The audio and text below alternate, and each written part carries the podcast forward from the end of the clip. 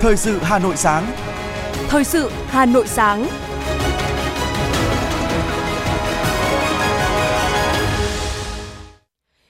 Hoài Linh và Hồng Hạnh xin được đồng hành cùng quý vị thính giả trong ba mươi phút của chương trình Thời sự sáng nay. Chương trình có những nội dung chính sau đây.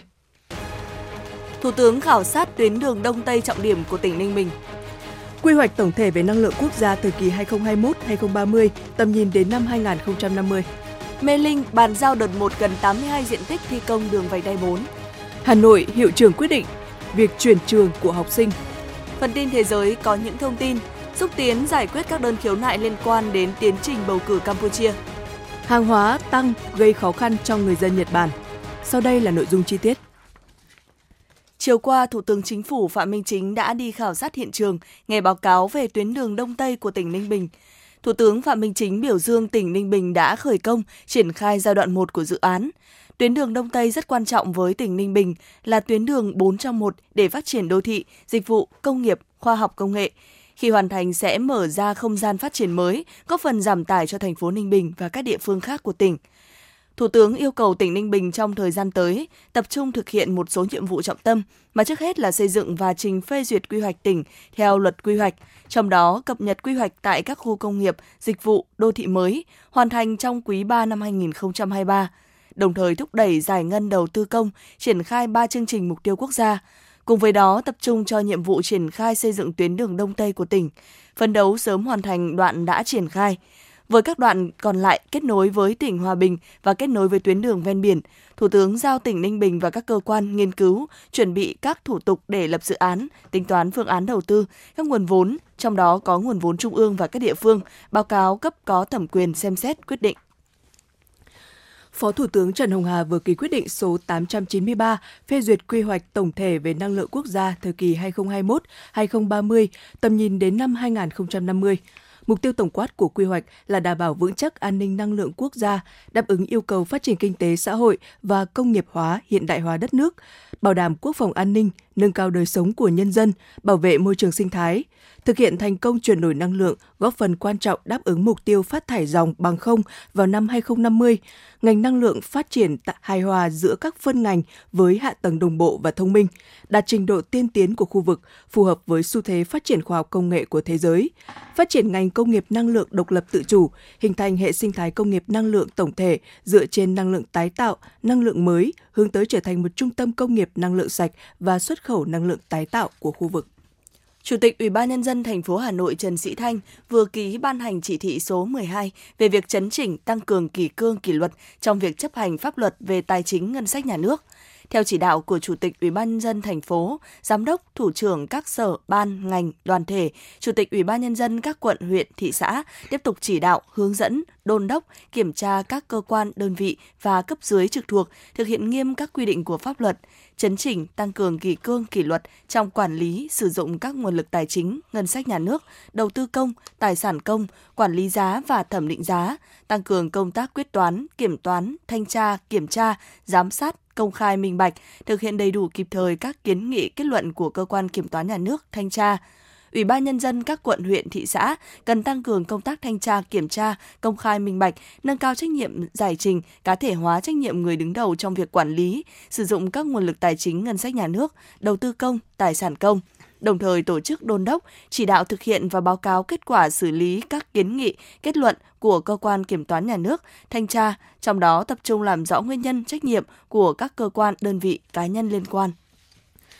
Chiều qua, Ban chỉ đạo chương trình không sáu của Thành ủy về phát triển văn hóa, nâng cao chất lượng nguồn nhân lực, xây dựng người Hà Nội thanh lịch, văn minh giai đoạn hai nghìn không trăm hai mươi mốt đến hai nghìn không trăm hai mươi lăm, kiểm tra thực tế tình hình triển khai thực hiện chương trình tại huyện Gia Lâm. Tại cuộc kiểm tra, trưởng Ban dân vận Thành ủy, Phó trưởng Ban chỉ đạo chương trình không sáu Đỗ Anh Tuấn nhấn mạnh,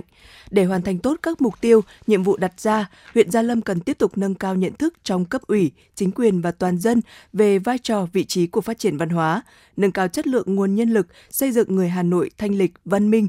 gắn với các mục tiêu nhiệm vụ, tiếp tục thực hiện các giải pháp phát triển công nghiệp văn hóa giai đoạn hai nghìn không trăm hai mươi mốt đến hai nghìn không trăm hai mươi lăm để việc phát triển công nghiệp văn hóa trên địa bàn đi đúng hướng. Trong đó tập trung việc đẩy mạnh thực hiện đề án, bảo tồn và phát triển giá trị các di sản văn hóa gắn với phát triển du lịch trên địa bàn huyện Gia Lâm giai đoạn hai nghìn không trăm hai mươi mốt đến hai nghìn không trăm hai mươi lăm, đề án nâng cao chất lượng giáo dục và đào tạo trên địa bàn huyện Gia Lâm giai đoạn hai nghìn không trăm hai mươi mốt đến hai nghìn không trăm hai mươi sáu. Chiều qua, đoàn đại biểu Quốc hội thành phố thực hiện giám sát chuyên đề tại huyện Ba Vì về việc triển khai thực hiện các nghị quyết của Quốc hội về các chương trình mục tiêu quốc gia về xây dựng nông thôn mới, giảm nghèo bền vững giai đoạn hai nghìn không trăm hai mươi mốt đến hai nghìn không trăm hai mươi lăm, phát triển kinh tế xã hội vùng đồng bào dân tộc thiểu số và miền núi giai đoạn hai nghìn không trăm hai mươi mốt đến hai nghìn không trăm ba mươi. Phó trưởng đoàn chuyên trách Đoàn đại biểu Quốc hội thành phố Hà Nội Phạm Thị Thanh Mai chủ trì buổi giám sát.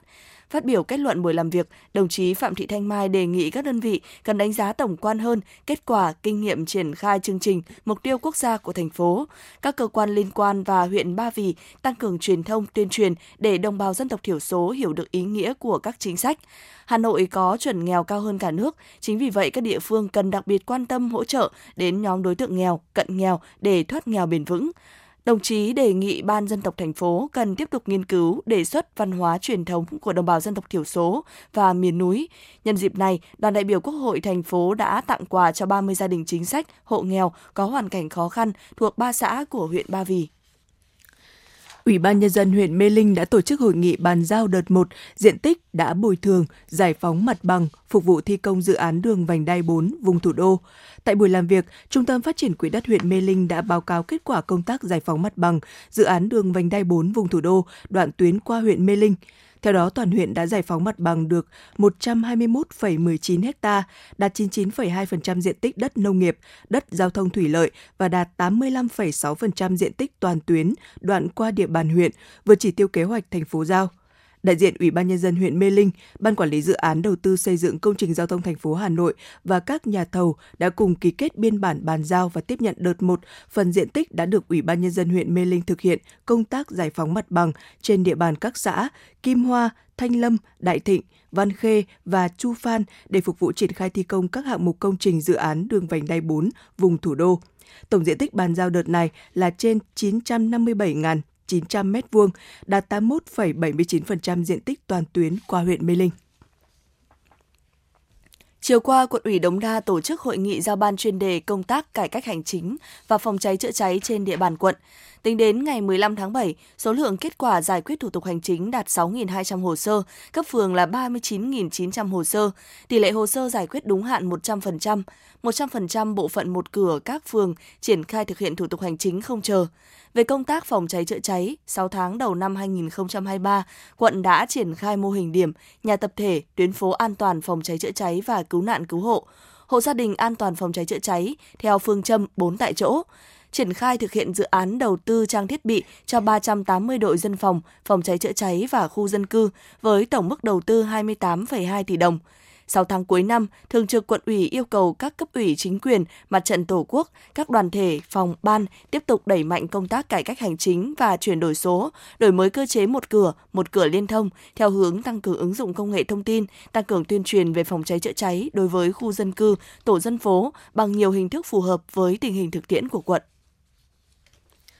Sáng qua, thực hiện đợt diễn tập chiến đấu trong khu vực phòng thủ năm hai nghìn không trăm hai mươi ba, huyện Hoài Đức chỉ đạo xã Lại Yên tổ chức điểm diễn tập. Nội dung diễn tập tại xã Lại Yên gồm ba giai đoạn, hai vấn đề huấn luyện và mười nội dung. Sau khi được quán triệt các nội dung liên quan, trong buổi sáng, xã Lại Yên triển khai diễn tập tình huống A hai, bảo vệ trụ sở Đảng ủy, Hội đồng Nhân dân, Ủy ban Nhân dân xã.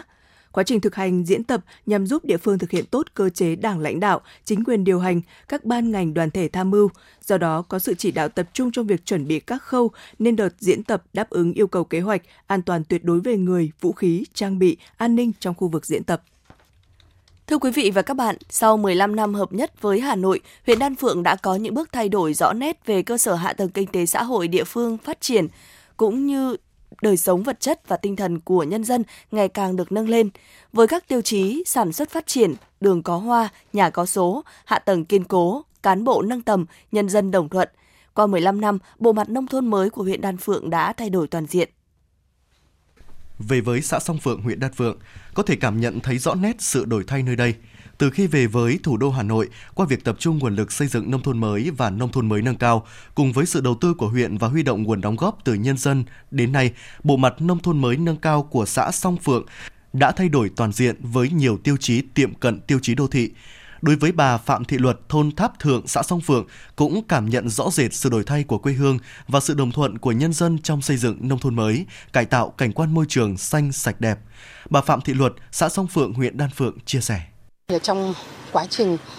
mười lăm năm cho đến nay, chúng tôi cảm nhận được thấy là người dân chúng tôi đã thực hiện được là coi như là đường có hoa và nhà có số, mà đến nay thì đã thực hiện được rồi. Thế và trong đến năm hai nghìn không trăm hai mươi mốt thì là Ờ, xã đã được cấp lên là được là xã nông thôn kiểu nông thôn nâng lên nông thôn mới kiểu mẫu, thì đã được đường làng đã được đã chảy nhựa và các ngõ xóm, thế rồi cũng như là điện điện chiếu sáng thì các ngõ xóm đã coi như là đã được lung đi ánh điện. Cũng cụ thể như cái cái hồ của chúng tôi đây, đứng đứng ở tại đây là coi buổi tối lung đi ánh điện rất là đẹp. Qua việc triển khai xây dựng nông thôn mới và hoàn thành xây dựng nông thôn mới nâng cao, kiểu mẫu, xã Song Phượng đã quy hoạch vùng chuyển đổi tập trung, khuyến khích phát triển các ngành nghề để nâng cao thu nhập cho người dân. Ngoài ra, các cơ sở di tích văn hóa lịch sử, các nhà văn hóa thôn, hệ thống trường học và giao thông cũng đã được đầu tư đồng bộ, phục vụ tốt nhất nhu cầu sinh hoạt, phát triển kinh tế của nhân dân. Năm hai nghìn không trăm hai mươi hai, thu nhập bình quân đầu người của xã ước đạt trên bảy mươi ba triệu đồng một người một năm. Ông Bùi Hữu Tùng, Chủ tịch Ủy ban Nhân dân xã Song Phượng, huyện Đan Phượng cho hay. Năm hai nghìn không trăm hai mươi mốt thì Song Phượng tiếp tục được quan tâm, được chọn xây dựng nông thôn mới kiểu mẫu. Thì hiện nay chúng tôi cũng đã hoàn thành cái lĩnh vực xây dựng nông thôn mới kiểu mẫu ở ba lĩnh vực văn hóa, giáo dục và y tế. Thì các anh chị cũng biết sự quan tâm rõ rệt của huyện và thành phố, thì hiện nay cơ sở vật chất văn hóa của xã Song Phượng cũng đã đạt được những kết quả rất là rõ rệt. Các cái thiết chế văn hóa ở nhà văn hóa, hiện nay có bốn thôn thì các nhà văn hóa cũng đã đầu tư khang trang, xây dựng hai tầng rất là khang trang sạch đẹp, và các cái lĩnh vực vui chơi giải trí, xã hội hóa ở các thôn cũng được đầu tư khu vui chơi, lắp đặt dụng cụ thể thao ở các nhà văn hóa. Qua mười lăm năm, huyện Đan Phượng đã chuyển đổi trên một nghìn năm trăm héc ta đất nông nghiệp được chuyển đổi sang trồng hoa, rau, cây ăn quả, chăn nuôi, mang lại giá trị kinh tế cao và xây dựng các mô hình nông nghiệp hữu cơ ứng dụng công nghệ cao. Đối với công nghiệp làng nghề, giai đoạn hai nghìn không trăm mười lăm đến hai nghìn không trăm hai mươi,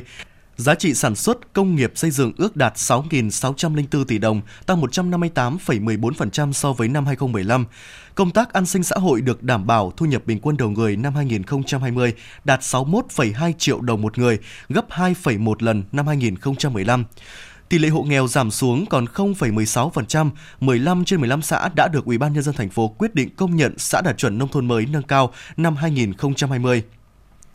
Huyện Đan Phượng tiếp tục là huyện đi đầu thành phố về xây dựng nông thôn mới, được nhiều địa phương trong và ngoài nước đến tham quan và học tập. Bộ mặt nông thôn ngày càng đổi mới, chất lượng y tế, văn hóa, giáo dục được nâng cao, nhân dân tích cực tham gia xây dựng nông thôn mới. Ông Nguyễn Thạc Hùng, Phó Chủ tịch Ủy ban Nhân dân huyện Đan Phượng cho biết. Trong mười lăm năm qua thì huyện Đan Phượng đã có đạt được rất là nhiều thành tựu trong xây dựng nông thôn mới, đặc biệt là trong cái vấn đề phát triển hạ tầng kinh tế xã hội. Thì trong vòng mười lăm năm về chương trình xây dựng nông thôn mới, tới huy động được khoảng năm nghìn bảy trăm tỷ, thì trong đó có chín trăm tỷ ngoài ngân sách. Thì điều đó đã tạo ra một cái sức mạnh mới, một cái hạ tầng để sản xuất và đời sống của nhân dân được nâng cao. Đặc biệt là trong quá trình xây dựng nông thôn mới, chúng tôi đã huy động sức dân bằng nhiều hình thức, chẳng hạn như làm đường giao thông nông thôn thì chúng tôi là hỗ trợ dân vật tư, còn lại các doanh nghiệp thì làm đối với đường ngõ xóm thì dân bỏ công sức ra làm, còn đường trục thôn và các tuyến đường nội đồng thì ngoài cái ngân sách hỗ trợ vật tư thì các doanh nghiệp chỉ lấy vừa đủ tiền nhân công, còn lại là xã ủng hộ cho chương trình nông thôn mới. Đến nay, huyện Đan Phượng cũng đã hoàn thành một trăm phần trăm số xã đạt chuẩn xã nông thôn mới nâng cao. Các tiêu chí giáo dục, y tế, văn hóa, môi trường và an ninh trật tự cũng được huyện Đan Phượng quan tâm để xây dựng xã nông thôn mới nâng cao, góp phần thay đổi bộ mặt nông thôn, nâng cao đời sống và tinh thần của người dân, hoàn thiện nâng cao xây dựng theo các tiêu chí sản xuất phát triển, đường có hoa, nhà có số, hạ tầng kiên cố, cán bộ nâng tầm, nhân dân đồng thuận, sẽ là tiền đề để huyện Đan Phượng phấn đấu trở thành huyện nông thôn mới nâng cao kiểu mẫu của thành phố Hà Nội.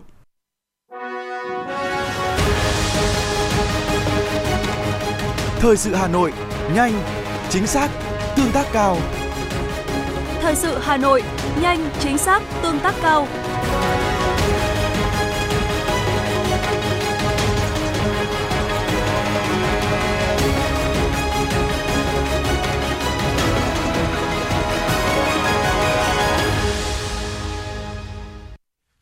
Chương trình xin được tiếp tục với những thông tin đáng chú ý khác. Giám đốc Sở Giáo dục và Đào tạo Hà Nội Trần Thế Cương vừa ký quyết định về việc phân cấp thẩm quyền giải quyết thủ tục hành chính cho hiệu trưởng các trường trung học phổ thông và trường phổ thông có nhiều cấp học, trong đó có thủ tục chuyển trường đối với học sinh trung học phổ thông. Theo đó, hiệu trưởng được phép quyết định việc chuyển trường đối với học sinh trung học phổ thông, quyết định xin học tại các trường khác đối với học sinh trung học phổ thông. Sở Giáo dục và Đào tạo Hà Nội giao Phòng Quản lý thi và Kiểm định chất lượng giáo dục của Sở chịu trách nhiệm hướng dẫn thực hiện các thủ tục. Trong hai ngày hai mươi sáu đến hai mươi bảy tháng bảy, Ban chấp hành Liên đoàn Lao động quận Hoàn Kiếm đã tổ chức thành công Đại hội Công đoàn lần thứ mười chín, nhiệm kỳ hai nghìn không trăm hai mươi ba đến hai nghìn không trăm hai mươi tám. Đại hội đã bầu Ban chấp hành Liên đoàn Lao động quận gồm hai mươi hai đồng chí. Nhiệm kỳ qua, vai trò đại diện, chăm lo đời sống, bảo vệ quyền và lợi ích hợp pháp, chính đáng của đoàn viên, người lao động ngày càng hiệu quả, rõ nét. Các phong trào thi đua yêu nước được Ban chấp hành Liên đoàn Lao động quận triển khai có trọng tâm, trọng điểm, động viên được đội ngũ công nhân viên chức lao động, phát huy tinh thần trách nhiệm trong công việc, có nhiều sáng kiến, sáng tạo trong lao động sản xuất, phấn đấu hoàn thành thắng lợi nhiệm vụ chính trị của cơ quan, đơn vị và các chỉ tiêu kinh tế xã hội của quận và thành phố. Đại hội đã bầu Ban chấp hành Liên đoàn Lao động quận Hoàn Kiếm khóa mười chín, nhiệm kỳ hai nghìn không trăm hai mươi ba đến hai nghìn không trăm hai mươi tám, gồm hai mươi hai đồng chí, bầu đoàn đại biểu dự Đại hội Công đoàn thành phố Hà Nội lần thứ mười bảy, gồm hai mươi ba đồng chí đại biểu chính thức và hai đại biểu dự khuyết. Liên đoàn Lao động quận Cầu Giấy vừa tổ chức kỷ niệm chín mươi tư năm ngày thành lập Công đoàn Việt Nam, biểu dương gia đình công nhân viên chức lao động tiêu biểu năm hai nghìn không trăm hai mươi ba và trao học bổng cho con công nhân viên chức lao động vượt khó học giỏi. Từ nhiều tháng qua, Liên đoàn Lao động quận đã triển khai kế hoạch hướng dẫn, đôn đốc các công đoàn cơ sở thực hiện tốt nội dung, đảm bảo yêu cầu tiến độ, lồng ghép các phong trào thi đua, qua đó nâng cao nhận thức về trách nhiệm của từng thành viên trong gia đình, động viên khuyến khích các gia đình công nhân viên chức lao động phấn đấu xây dựng gia đình no ấm, bình đẳng, tiến bộ, hạnh phúc. Dịp này, Liên đoàn Lao động quận đã biểu dương một trăm bốn mươi lăm gia đình công nhân viên chức lao động tiêu biểu năm hai nghìn không trăm hai mươi ba, trong đó Liên đoàn Lao động thành phố biểu dương ba gia đình, trao học bổng cho tám mươi cháu là con các công nhân viên chức lao động vượt khó học giỏi năm học hai nghìn không trăm hai mươi hai đến hai nghìn không trăm hai mươi ba. Thưa quý vị và các bạn, thiết thực chào mừng kỷ niệm chín mươi tư năm ngày thành lập Công đoàn Việt Nam và Đại hội Công đoàn các cấp nhiệm kỳ hai nghìn không trăm hai mươi ba đến hai nghìn không trăm hai mươi tám, Liên đoàn Lao động quận Thanh Xuân đã chỉ đạo các công đoàn cơ sở tích cực đẩy mạnh phong trào thi đua yêu nước, đồng thời thực hiện tốt công tác bảo vệ quyền, lợi ích hợp pháp chính đáng của đoàn viên, tích cực chăm lo đời sống cho người lao động. Là một trong số những đơn vị xuất sắc của Liên đoàn Lao động quận Thanh Xuân, Công đoàn Công ty Cổ phần Lạc Hồng đã thường xuyên quan tâm chăm lo đến người lao động, thường xuyên tổ chức gặp gỡ đối thoại giữa chủ doanh nghiệp và người lao động, tạo điều kiện thuận lợi cho người lao động phát huy quyền làm chủ, cùng chính quyền bàn bạc kế hoạch sản xuất kinh doanh, đề ra định mức tiền lương, khen thưởng, bố trí công việc hợp lý, cải thiện điều kiện làm việc. Ông Hoàng Văn Lương, Chủ tịch Công đoàn Công ty Lạc Hồng chia sẻ: với nỗ lực của ban lãnh đạo công ty, sự phối hợp đồng bộ của ban chấp hành công đoàn công ty trong việc động viên người lao động và đoàn viên công đoàn đang làm việc tại các công trình xây dựng của công ty, cùng nhau đoàn kết vượt khó khăn, nên công ty vẫn lo đủ việc làm cho đoàn viên công đoàn trên các công trình do công ty đầu tư và trúng thầu thi công. Các hoạt động chăm lo, bảo vệ quyền và lợi ích hợp pháp của đoàn viên công đoàn được quan tâm kịp thời. Bám sát nhiệm vụ chính trị của quận và thành phố, Liên đoàn Lao động quận Thanh Xuân đã chỉ đạo các công đoàn cơ sở phối hợp với chủ doanh nghiệp, chủ động nắm tình hình đời sống việc làm của công nhân lao động tại đơn vị mình, tháo gỡ giải quyết những khó khăn về đời sống việc làm cho người lao động. Đồng thời, chủ động phối hợp với các ngành liên quan tổ chức kiểm tra, giám sát việc thực hiện pháp luật lao động, luật công đoàn tại các doanh nghiệp nhằm phát hiện sớm các vi phạm và kiến nghị của các cơ quan chức năng, kịp thời giải quyết vướng mắc, góp phần xây dựng quan hệ lao động hài hòa, ổn định. Các công đoàn cơ sở đã hướng dẫn công nhân lao động ký kết thỏa ước lao động tập thể, xây dựng quy chế doanh nghiệp, vận động tổ chức cho công nhân lao động thực hiện nội quy, quy chế doanh nghiệp, tham gia kiểm tra, giám sát, thực hiện chế độ, chính sách về lĩnh vực lao động, bảo đảm hài hòa lợi ích của công nhân lao động với lợi ích của người sử dụng lao động. Hoạt động của công đoàn đã bám sát sự chỉ đạo của Công đoàn thành phố, nhiệm vụ chính trị của quận Thanh Xuân đề ra. Với phương châm hướng mọi hoạt động về cơ sở và người lao động, Công đoàn quận Thanh Xuân đã chủ động nắm bắt tình hình việc làm, thu nhập, định hướng tư tưởng, dư luận công nhân lao động ở các doanh nghiệp ngoài nhà nước, qua đó phản ánh kịp thời với cấp ủy Đảng, chính quyền và công đoàn cấp trên những tâm tư nguyện vọng và kịp thời giải quyết những bức xúc kiến nghị của người lao động, không để xảy ra tình trạng đình công, lãn công trên địa bàn. đồng thời đẩy mạnh chương trình phúc lợi cho đoàn viên và người lao động. Nhờ tích cực triển khai các hoạt động, Liên đoàn Lao động quận Thanh Xuân luôn được công đoàn cấp trên đánh giá cao. Năm hai nghìn không trăm hai mươi hai, Liên đoàn Lao động quận Thanh Xuân được tặng thưởng Huân chương Lao động hạng nhất. Đánh giá hoạt động của công đoàn quận Thanh Xuân, ông Lê Đình Hùng, Phó Chủ tịch Liên đoàn Lao động thành phố Hà Nội cho biết: Có thể khẳng định là trong nhiệm kỳ qua, tổ chức công đoàn quận Thanh Xuân luôn bám sát sự lãnh đạo chỉ đạo của Liên đoàn thành phố, đặc biệt là nhiệm vụ chính trị của quận, từ đó xây dựng các cái chương trình kế hoạch cụ thể phù hợp với điều kiện của địa phương, tổ chức tốt các cái hoạt động để đảm bảo cái việc thực hiện nhiệm vụ chính trị địa phương. Trong đó cái việc động viên cán bộ đoàn viên người động hăng say sản xuất, phát triển kinh tế tại các cơ quan, các đơn vị doanh nghiệp. Cán bộ công chức thì hoàn thành tốt cái nhiệm vụ chuyên môn để xây dựng quận ngày càng phát triển. Việc chăm lo đời sống, bảo vệ quyền, lợi ích hợp pháp, chính đáng của công nhân viên chức lao động, cũng như tổ chức các hoạt động xã hội của Liên đoàn Lao động đã mang lại nhiều ý nghĩa thiết thực, không những giúp đoàn viên công đoàn yên tâm lao động, sản xuất mà còn góp phần xây dựng cơ quan doanh nghiệp ngày càng vững mạnh, góp phần hoàn thành các chỉ tiêu phát triển kinh tế xã hội của quận và thành phố. Xin kính chào quý vị, tôi là Mai Linh, biên đạo múa của chương trình Dòng Thời Gian, bài ca đi cùng năm tháng của Đài Phát thanh và Truyền hình Hà Nội. À, tôi là nghệ sĩ piano Bùi Đăng Khánh và mỗi chương trình có một cái chủ đề sắc thái riêng và mang đậm nét của đài, nghĩa là mang những cái dấu ấn mà có thể mọi người xem, mọi người rất sẽ rất là, là thích. Và mỗi lần như thế để cho tôi được cái cảm xúc rất là mới lạ, thăng hoa trong khi chơi đàn. Phương Phương Thảo xin được gửi lời chào trân trọng nhất tới tất cả quý vị. Lần này thì Phương Phương Thảo sẽ hát ca khúc Quê Nhà của nhạc sĩ Trần Tiến và rất mong uh, Phương Phương Thảo cùng các nghệ sĩ sẽ nhận được sự yêu thương và ủng hộ của tất cả quý vị khán giả. Xin chào các quý vị và các bạn, mình là Xuân Thịnh, nghệ sĩ guitar. Với chương trình này thì mình có biểu diễn một số tác phẩm guitar với phong cách acoustic. Tôi là nghệ sĩ flute Nguyễn Lý Hương. Tôi cũng thấy thú vị bởi vì là nhiều khi nó mang lại những cái sự bất ngờ. Và chúc quý vị một đêm nhạc vui vẻ và hạnh phúc. Xin cảm ơn. Chương trình nghệ thuật Dòng Thời Gian, bài ca đi cùng năm tháng số năm với chủ đề Quê Nhà Tôi Ơi sẽ được phát thanh truyền hình trực tiếp lúc hai mươi giờ ngày ba mươi tháng bảy năm hai nghìn không trăm hai mươi ba trên kênh một truyền hình và sóng phát thanh ép em chín sáu của Đài Phát thanh Truyền hình Hà Nội. Mời quý vị và các bạn lưu tâm đón nghe. Rồi đây ta sẽ đưa nhau về nhà.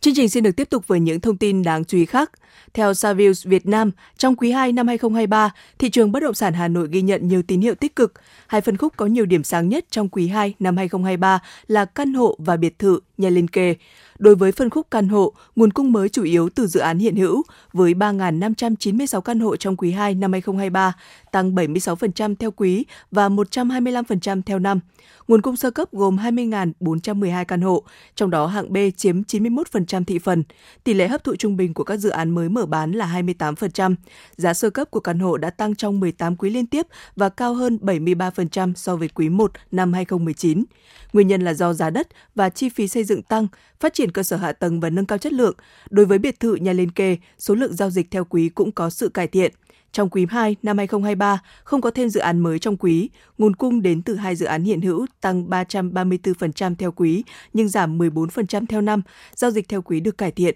với một trăm lẻ sáu căn đã bán.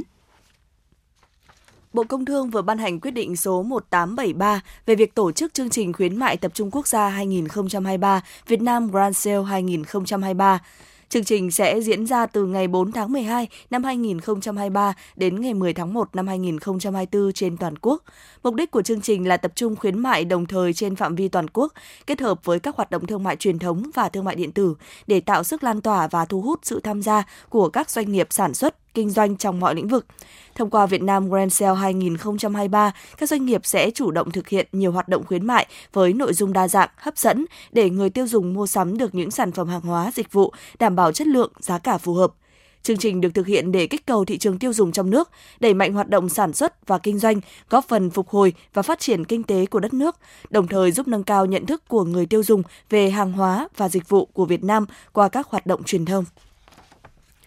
Sở Du lịch Hà Nội cho biết, với sự kiện nhóm nhạc Blackpink đến Hà Nội, khách du lịch quốc tế đến thủ đô ước đạt ba trăm tám mươi phẩy một nghìn lượt, tăng xấp xỉ hai phẩy năm lần so với cùng kỳ năm ngoái, tăng mười chín phẩy bốn phần trăm so với tháng sáu năm nay hai không hai ba. Khách nội địa ước đạt hai triệu lượt, tăng mười một phẩy một phần trăm. Tổng thu từ khách du lịch ước đạt khoảng hơn tám phẩy sáu nghìn tỷ đồng, tăng ba mươi bảy phẩy bảy phần trăm. Dự kiến bảy tháng năm hai không hai ba, tổng khách du lịch đến Hà Nội đạt mười bốn phẩy bảy triệu lượt, tăng ba mươi tám phẩy bảy phần trăm so với cùng kỳ năm hai không hai hai. Giám đốc Sở Du lịch Hà Nội Đặng Hương Giang cho biết, trong tháng tám, đơn vị sẽ lên kế hoạch tổ chức các sự kiện, chương trình lễ hội, quảng bá du lịch thủ đô như cuộc thi ảnh du lịch, lễ hội quà tặng du lịch Hà Nội hai không hai ba dự kiến trong quý ba năm hai không hai ba, Festival Áo Dài Hà Nội dự kiến quý bốn năm hai không hai ba. Ngoài ra, Sở sẽ phối hợp với các cơ quan đại diện ngoại giao, thương vụ Việt Nam ở nước ngoài và trong các tổ chức quốc tế để tăng cường các hoạt động xúc tiến du lịch.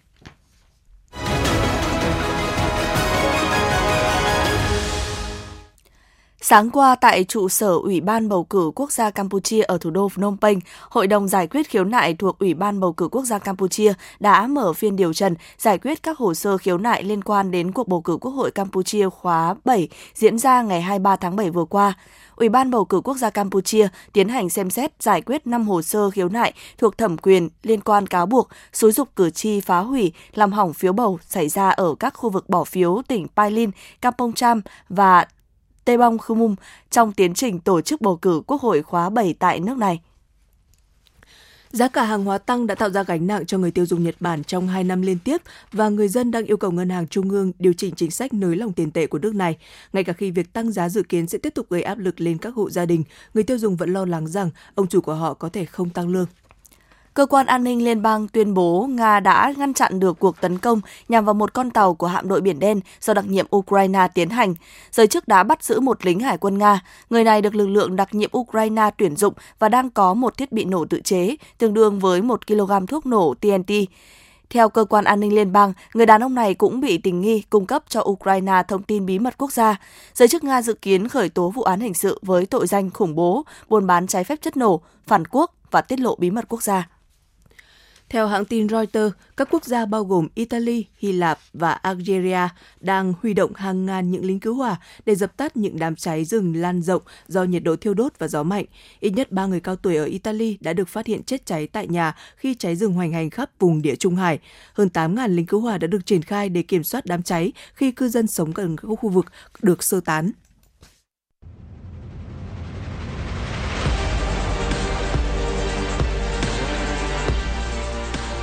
Bản tin thể thao. Bản tin thể thao.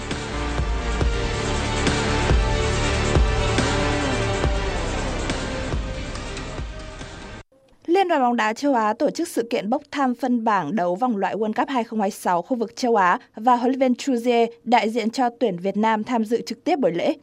Tuyển Việt Nam xếp hạng chín mươi lăm FIFA và top mười lăm châu Á nên được miễn thi đấu ở vòng loại một, vào thẳng vòng loại hai. Tại vòng đấu này là thăm may rủi đưa thầy trò ông Chuzier rơi vào bảng F, bảng đấu tương đối nhẹ gồm Philippines và Iraq, cùng một đội bóng vượt qua vòng loại thứ nhất chưa được xác định. So với Việt Nam, hai nước láng giềng khu vực Đông Nam Á là Thái Lan và Malaysia rơi vào bảng đấu khó ở vòng loại thứ hai. Cơ hội đi tiếp vào vòng ba của hai đội này rất thấp khi Thái Lan chung bảng đấu với Hàn Quốc, Trung Quốc, trong khi Malaysia phải so kè với Oman và Kyrgyzstan. Vòng chung kết FIFA World Cup hai không hai sáu sẽ diễn ra ở hai mươi ba nước khu vực Bắc Mỹ và có bốn mươi tám đội tham dự, trong đó châu Á có tám phẩy năm suất. Đây sẽ là cơ hội để bóng đá nam Việt Nam lần đầu góp mặt ở đấu trường đẳng cấp nhất hành tinh. Andre Rublev chạm trán với Zapata Miralles tại vòng một giải quần vợt Hamburg mở rộng. Khó khăn đã đến với Rublev ngay ở set đầu tiên khi anh gặp phải lối chơi phòng ngự bền bỉ của Zapata. Mặc dù có tới hai lần giành break để vươn lên dẫn trước nhưng sau đó, Rublev đã có những pha xử lý bóng không tốt trong những tình huống quyết định và để thua ngược năm bảy. Sang set hai, tay vợt người Nga chơi tốt hơn và nhanh chóng đi tới chiến thắng với tỷ số sáu một. Set ba diễn ra giằng co khi hai tay vợt phải bước vào loạt tie break. Tại đây, Rublev là người bản lĩnh hơn khi cứu thành công ba match point và thắng bảy sáu. Giành chiến thắng chung cuộc hai một sau ba set, Andre Rublev giành quyền vào vòng hai và gặp tay vợt nước chủ nhà Daniil Medvedev. Tin bão trên Biển Đông, cơn bão số hai. Hồi hai mươi hai giờ ngày hai mươi bảy tháng bảy, vị trí tâm bão ở vào khoảng hai mươi hai phẩy một độ Vĩ Bắc, một trăm mười chín phẩy một độ Kinh Đông, cách Phúc Kiến, Trung Quốc khoảng hai trăm bảy mươi ki lô mét về phía Nam Đông Nam. Sức gió mạnh nhất vùng gần tâm bão mạnh cấp mười ba mười bốn, từ một trăm ba mươi tư đến một trăm sáu mươi sáu ki lô mét trên giờ, giật cấp mười sáu. Dự báo diễn biến bão trong hai mươi tư đến bốn mươi tám giờ tới đây. Lúc hai mươi hai giờ ngày hôm nay, hai mươi tám tháng bảy, bão di chuyển theo hướng Bắc Tây Bắc khoảng hai mươi ki lô mét trên giờ và suy yếu dần, sức gió mạnh cấp sáu, cấp bảy, giật cấp chín. Quý vị và các bạn vừa nghe chương trình thời sự của Đài Phát thanh Truyền hình Hà Nội, chỉ đạo nội dung Nguyễn Kim Khiêm, chỉ đạo sản xuất Nguyễn Tiến Dũng, tổ chức sản xuất Lưu Hương, chương trình do biên tập viên Minh Thơm, phát thanh viên Hồng Hạnh Hoài Linh và kỹ thuật phòng thu Quang Ngọc thực hiện. Hẹn gặp lại quý vị trong chương trình thời sự lúc mười một giờ trưa nay. Thân ái chào tạm biệt.